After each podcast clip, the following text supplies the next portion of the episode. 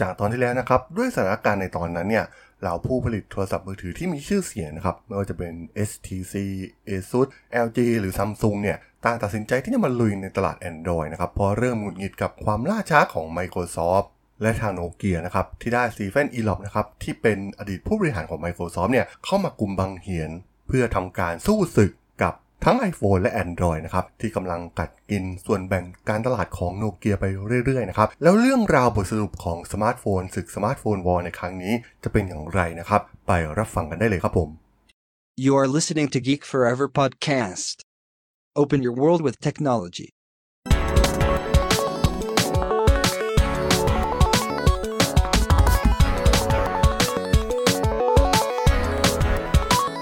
This is Geek Story.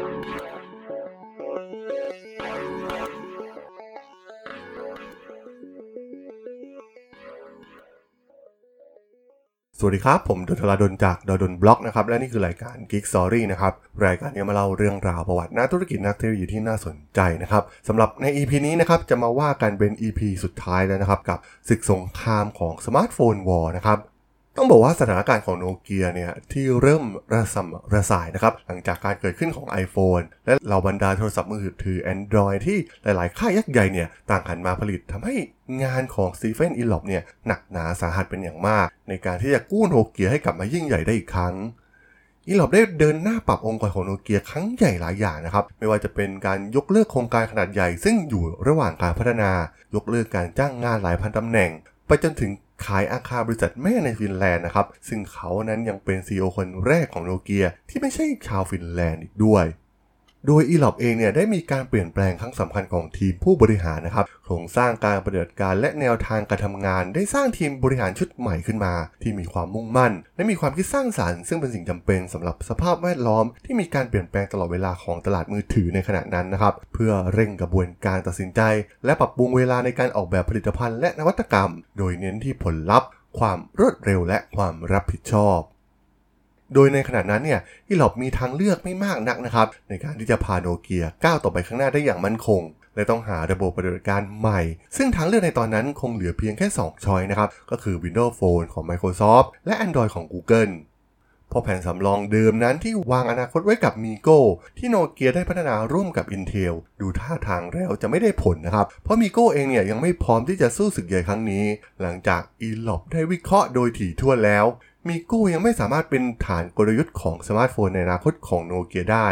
อีล็อปจึงได้โทรหาสตีฟบอลเมอร์นะครับ ซึ่งเป็นนายเก่าทันที เพื่อสำรวจทางเลือกในการใช้ Windows Phone และขณะเดียวกันก็ได้ติดต่อกับอีริกชมิดต์ CEO ของ Google ด้วยอีกทางหนึ่งนะครับ แม้สถานการณ์ในขณะนั้นเนี่ยโนเกียจะยังคงเป็นผู้ผลิตมือถือรายใหญ่ที่สุดในโลกอยู่ แต่กราฟมันเริ่มดิ่งลงเรื่อยๆนะครับ โดยเฉพาะในตลาดสมาร์ทโฟนที่ซิมเบียนเนี่ยโดนแย่งชิงตลาดจากทั้ง Android และ iOS ของ Apple อย่างหนัก ทางสตีฟบอลเมอร์เองเนี่ยก็รู้ว่า e l o p เองเนี่ยคุยกับ Google อยู่ด้วยนะครับ จึงได้เริ่มทำการไล่บี้ Android ด้วยกลยุทธ์เก่านะครับ อย่างการฟ้องร้องเรื่องการละเมิดทรัพย์สินทางปัญญาของ Microsoft ซึ่งเป็นการขู่เหล่าผู้ผลิตมือถือไปในตัวด้วยนะครับ ไม่ให้หนีไปอยู่กับ Android ทั้งหมด และ Microsoft นั้นยังพร้อมเป็นพี่ใหญ่แบ็กอัพให้กับผู้ผลิตมือถือทุกคนสำหรับผู้ที่ใช้งาน Windows Phone ถ้ามีการฟ้องร้องอะไรก็ตามนะครับ เกี่ยวกับสิทธิการใช้งาน Windows Phone ทาง Microsoft เนี่ยจะขึ้นศาลแทนให้เอง แต่ Google เนี่ยไม่พร้อมจะทำอย่างนั้นกับ Android นะครับ และท่าทีของ อีล็อป เนี่ยก็เริ่มที่จะหันคล้อยตามบอลเมอร์ทันที โดยมีการประกาศอย่างเป็นทางการว่า Windows Phone เนี่ยจะเป็นแพลตฟอร์มที่ 3 ในตลาดโทรศัพท์มือถือ จะไล่บี้ iOS ของ Apple และ Android ของ Google ได้ในไม่ช้า ซึ่งสุดท้าย อีล็อป ก็ได้ตัดสินใจว่าจะร่วมวงกับ Microsoft ในการผลักดัน Windows Phone และจะรอให้ Windows Phone นั้นสมบูรณ์แบบพร้อมนะครับ ซึ่งคาดว่าน่าจะภายในปี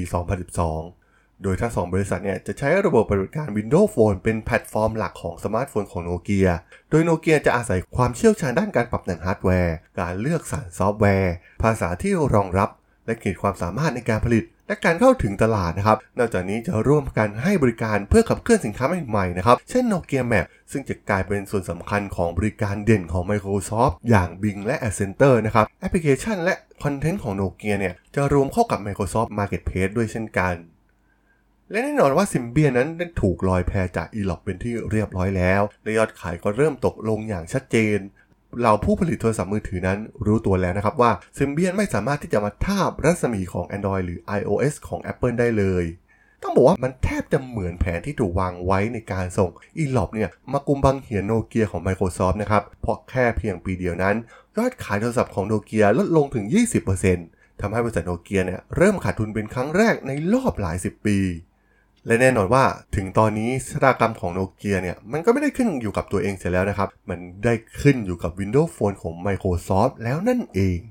จากนั้นนะครับโนเกียจึงได้พยายามทำทุกวิถีทางนะครับ ในการที่จะชะลอการเติบโตของทั้ง iPhone และ Android นะครับ โดยเกือบจะในทันทีที่ iPhone ได้ออกจำหน่ายในปี 2007 โนเกียก็ไม่รอช้าได้เริ่มฟ้องศาลในคดีละเมิดสิทธิบัตรหลายคดีนะครับ โดยกล่าวหาว่า Apple เนี่ยได้ทำการละเมิดทรัพย์สินทางปัญญาของโนเกียในเรื่องที่เกี่ยวกับจอสัมผัส และส่วนประกอบอื่นๆ อีกมากมายที่ใช้ในโทรศัพท์มือถือของ iPhone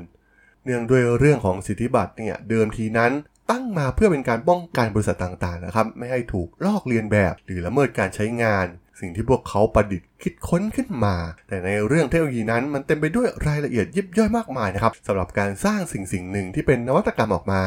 ซึ่งตัวอย่างในธุรกิจมือถือนั้นมันมีส่วนประกอบต่างๆ มากมาย ที่จะมารวมกันให้กลายเป็นมือถือหนึ่งเครื่องทำให้ไม่ว่าจะเป็นวิธีการในการประหยัดแบตเตอรี่ การเชื่อมต่อสื่อสารให้ดีขึ้น เสารับสัญญาณต่างๆ หรือแม้กระทั่งเรื่องของ user interface ที่ใช้งานก็ตามนะครับ ก็สามารถนำไปจดสิทธิบัตรได้ มันเป็นขอบเขตที่กว้างขวางอย่างมาก ในเรื่องของเทคโนโลยีที่เกี่ยวข้องกับการจดสิทธิบัตร ยิ่งเรื่องของซอฟต์แวร์เนี่ยมันเป็นเรื่องยากมากๆนะครับ สิทธิบัตรนั้นมักจะอยู่ที่กระบวนการสร้างสิ่งสิ่งหนึ่งขึ้นมา ไม่ใช่ผลลัพธ์ที่เกิดสิ่งสิ่งนั้น และแน่นอนว่าการสร้างซอฟต์แวร์เนี่ยมันมีวิธีต่างๆ มากมายนะครับที่จะให้ผลลัพธ์เดียวกันได้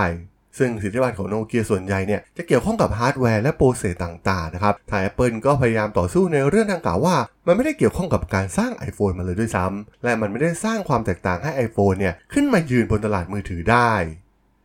แต่เพื่อไม่ให้เรื่องบาดปลายนะครับสุดท้าย Apple ก็ยอมจ่ายให้กับโนเกียโดยมีการจ่ายค่าลิขสิทธิ์ทั้งในแบบเงินก้อน และลิขสิทธิ์แบบต่อเนื่อง แต่ตัวเลขเนี่ยก็ไม่มีการเปิดเผยออกมา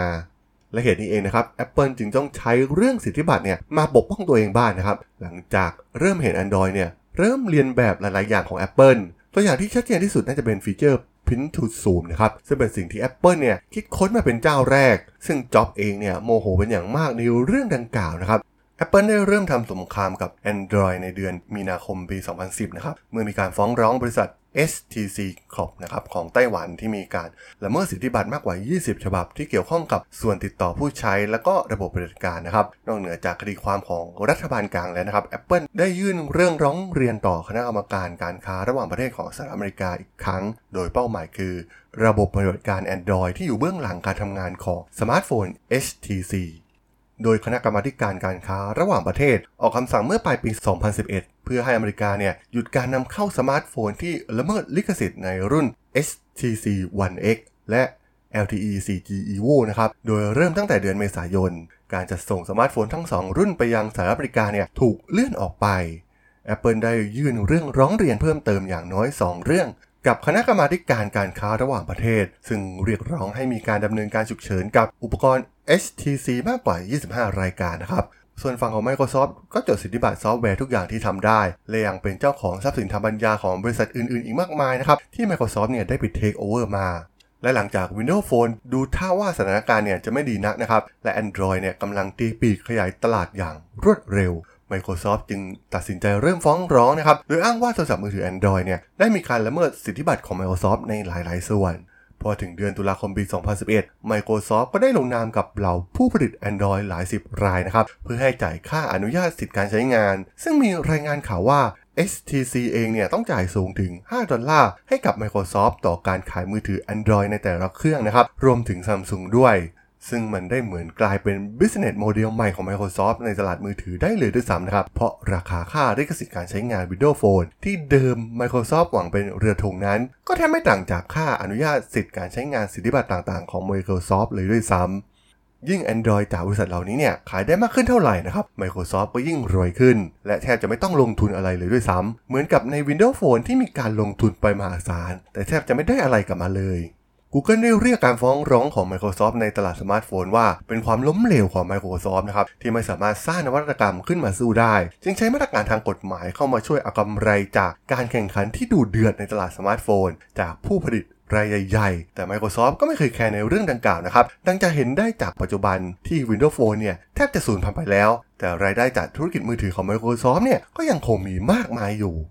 Google ที่ดูเป็นรองนะครับ จึงต้องหาวิธีบางอย่างมาสู้ จึงได้ไปเจรจากับ Motorola นะครับ เพื่อคุยกันเรื่องความเป็นไปได้ในการซื้อบริษัท เพื่อนำสิทธิบัตรจำนวนมาก ที่ครอบคลุมฟังก์ชันสำคัญสคัญของโทรศัพท์มือถือที่ Motorola เนี่ยถืออยู่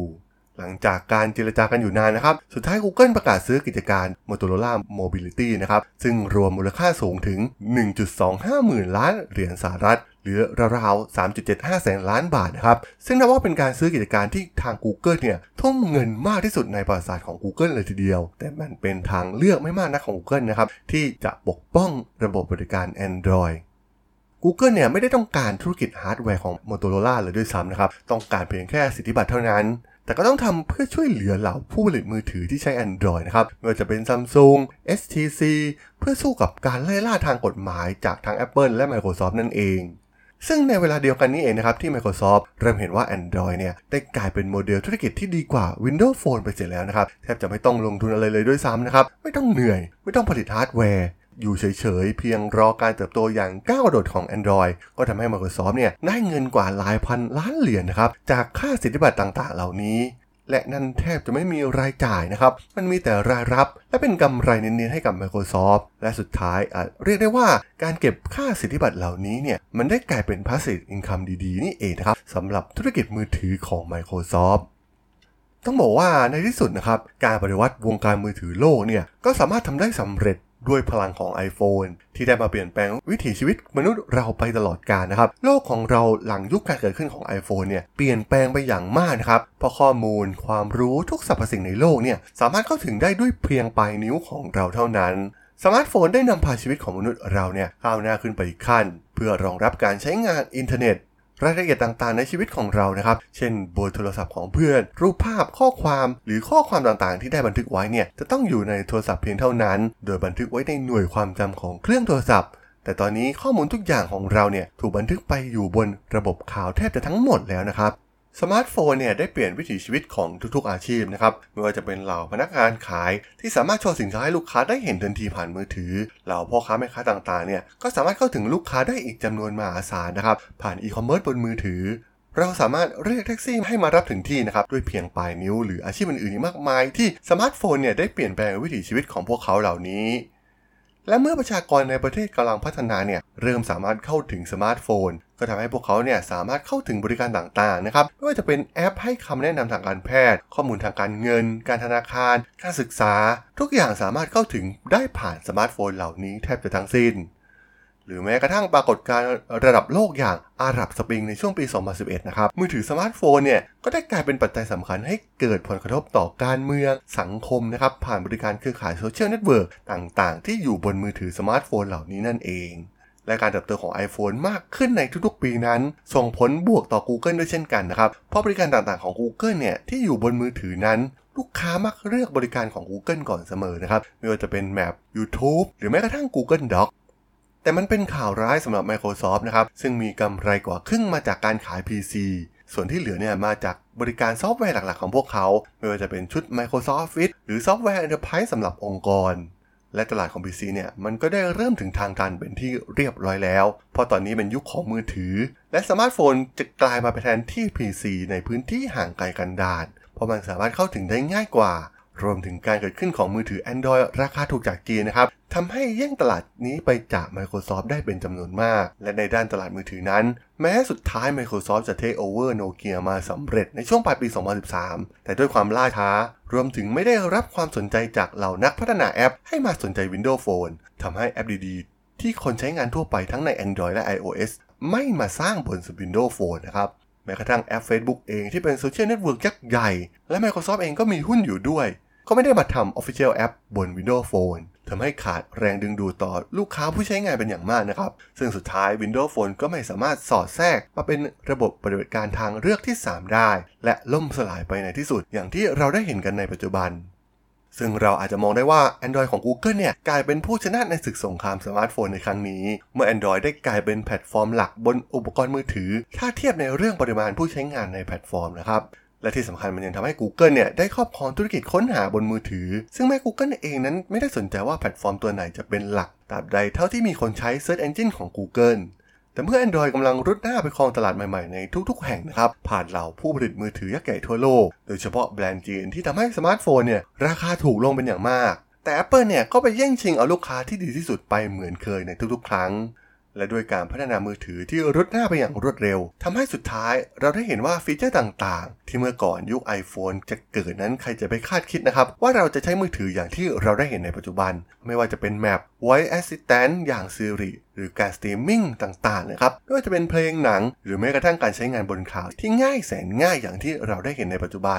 จะเห็นได้ว่าจากการเกิดขึ้นของ iPhone เนี่ย มันได้เปลี่ยนแปลงวิถีชีวิตของมนุษย์บนโลกเราไปอย่างสิ้นเชิง ซึ่งคงไม่เกินเลยที่จะกล่าวได้ว่า iPhone ได้กลายเป็นผลิตภัณฑ์ที่ยิ่งใหญ่ที่สุด ในการปฏิวัติด้านเทคโนโลยีของมนุษย์เรา นับตั้งแต่ก้าวเข้าสู่ศตวรรษที่ 21 นั่นเองครับผม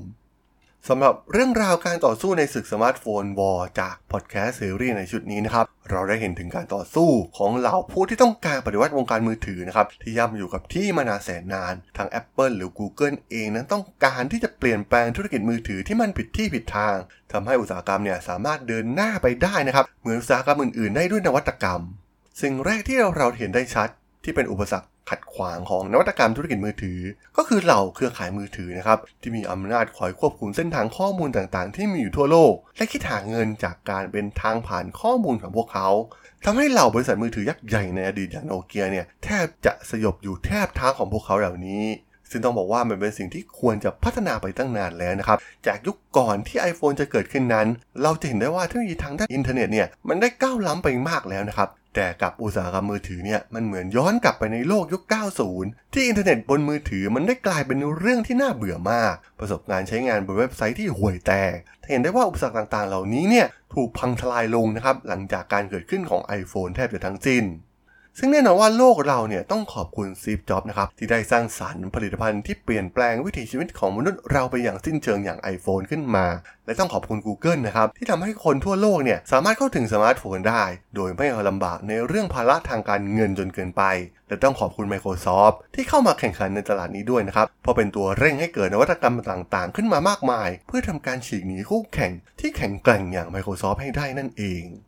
และเรื่องราวครั้งนี้เนี่ย มันจะเป็นการต่อสู้ทางกลยุทธ์ทางธุรกิจที่มีการหักเหลี่ยมเฉือนคม ถึงกับต้องมีการฟ้องร้องในชั้นศาลเพื่อเป็นแต้มต่อในด้านธุรกิจ อย่างที่ Microsoft ทำได้สำเร็จ ซึ่งสุดท้ายทั้ง 3 ฝ่ายนะครับ ทั้ง Apple Google และ Microsoft ทุกบริษัทที่แข่งกัน ไม่ว่าด้วยวิธีการใดก็ตามนะครับ แต่สุดท้ายหลังจากการปฏิวัติอุตสาหกรรมมือถือได้สำเร็จ ทุกบริษัทเนี่ยก็ได้เก็บเกี่ยวผลประโยชน์จากการปฏิวัตินี้ไปในที่สุดนะครับไม่ทางใดก็ทางหนึ่ง ซึ่งสุดท้ายทำให้พาพวกเขาทั้ง 3 ทะยานขึ้นเป็นบริษัทที่มีมูลค่าอันดับต้นๆของโลกนะครับ ซึ่งแน่นอนว่ามันมาจากการที่พวกเขาเนี่ยมีส่วนร่วมไม่ทางใดก็ทางหนึ่ง ต่อสงครามในการปฏิวัติอุตสาหกรรมมือถือโลกในครั้งนี้นั่นเองครับผม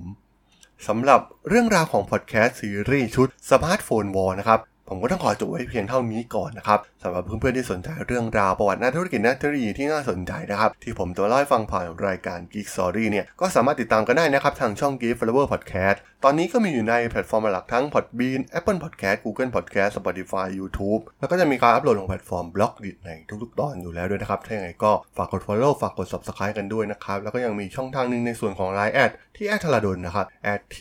h a r a d h o l สามารถแอดเข้ามาพูดคุยกันได้นะครับ ผมก็จะส่งสาระดีๆพอดแคสต์ดีๆ ให้ท่านเป็นประจำอยู่แล้วด้วยนะครับ ยังไงก็ฝากติดตามทางช่องทางต่างๆ กันด้วยนะครับสำหรับใน EP นี้เนี่ยผมก็ต้องขอลาไปก่อนนะครับ เจอกันใหม่ใน EP หน้านะครับ ผมสวัสดีครับ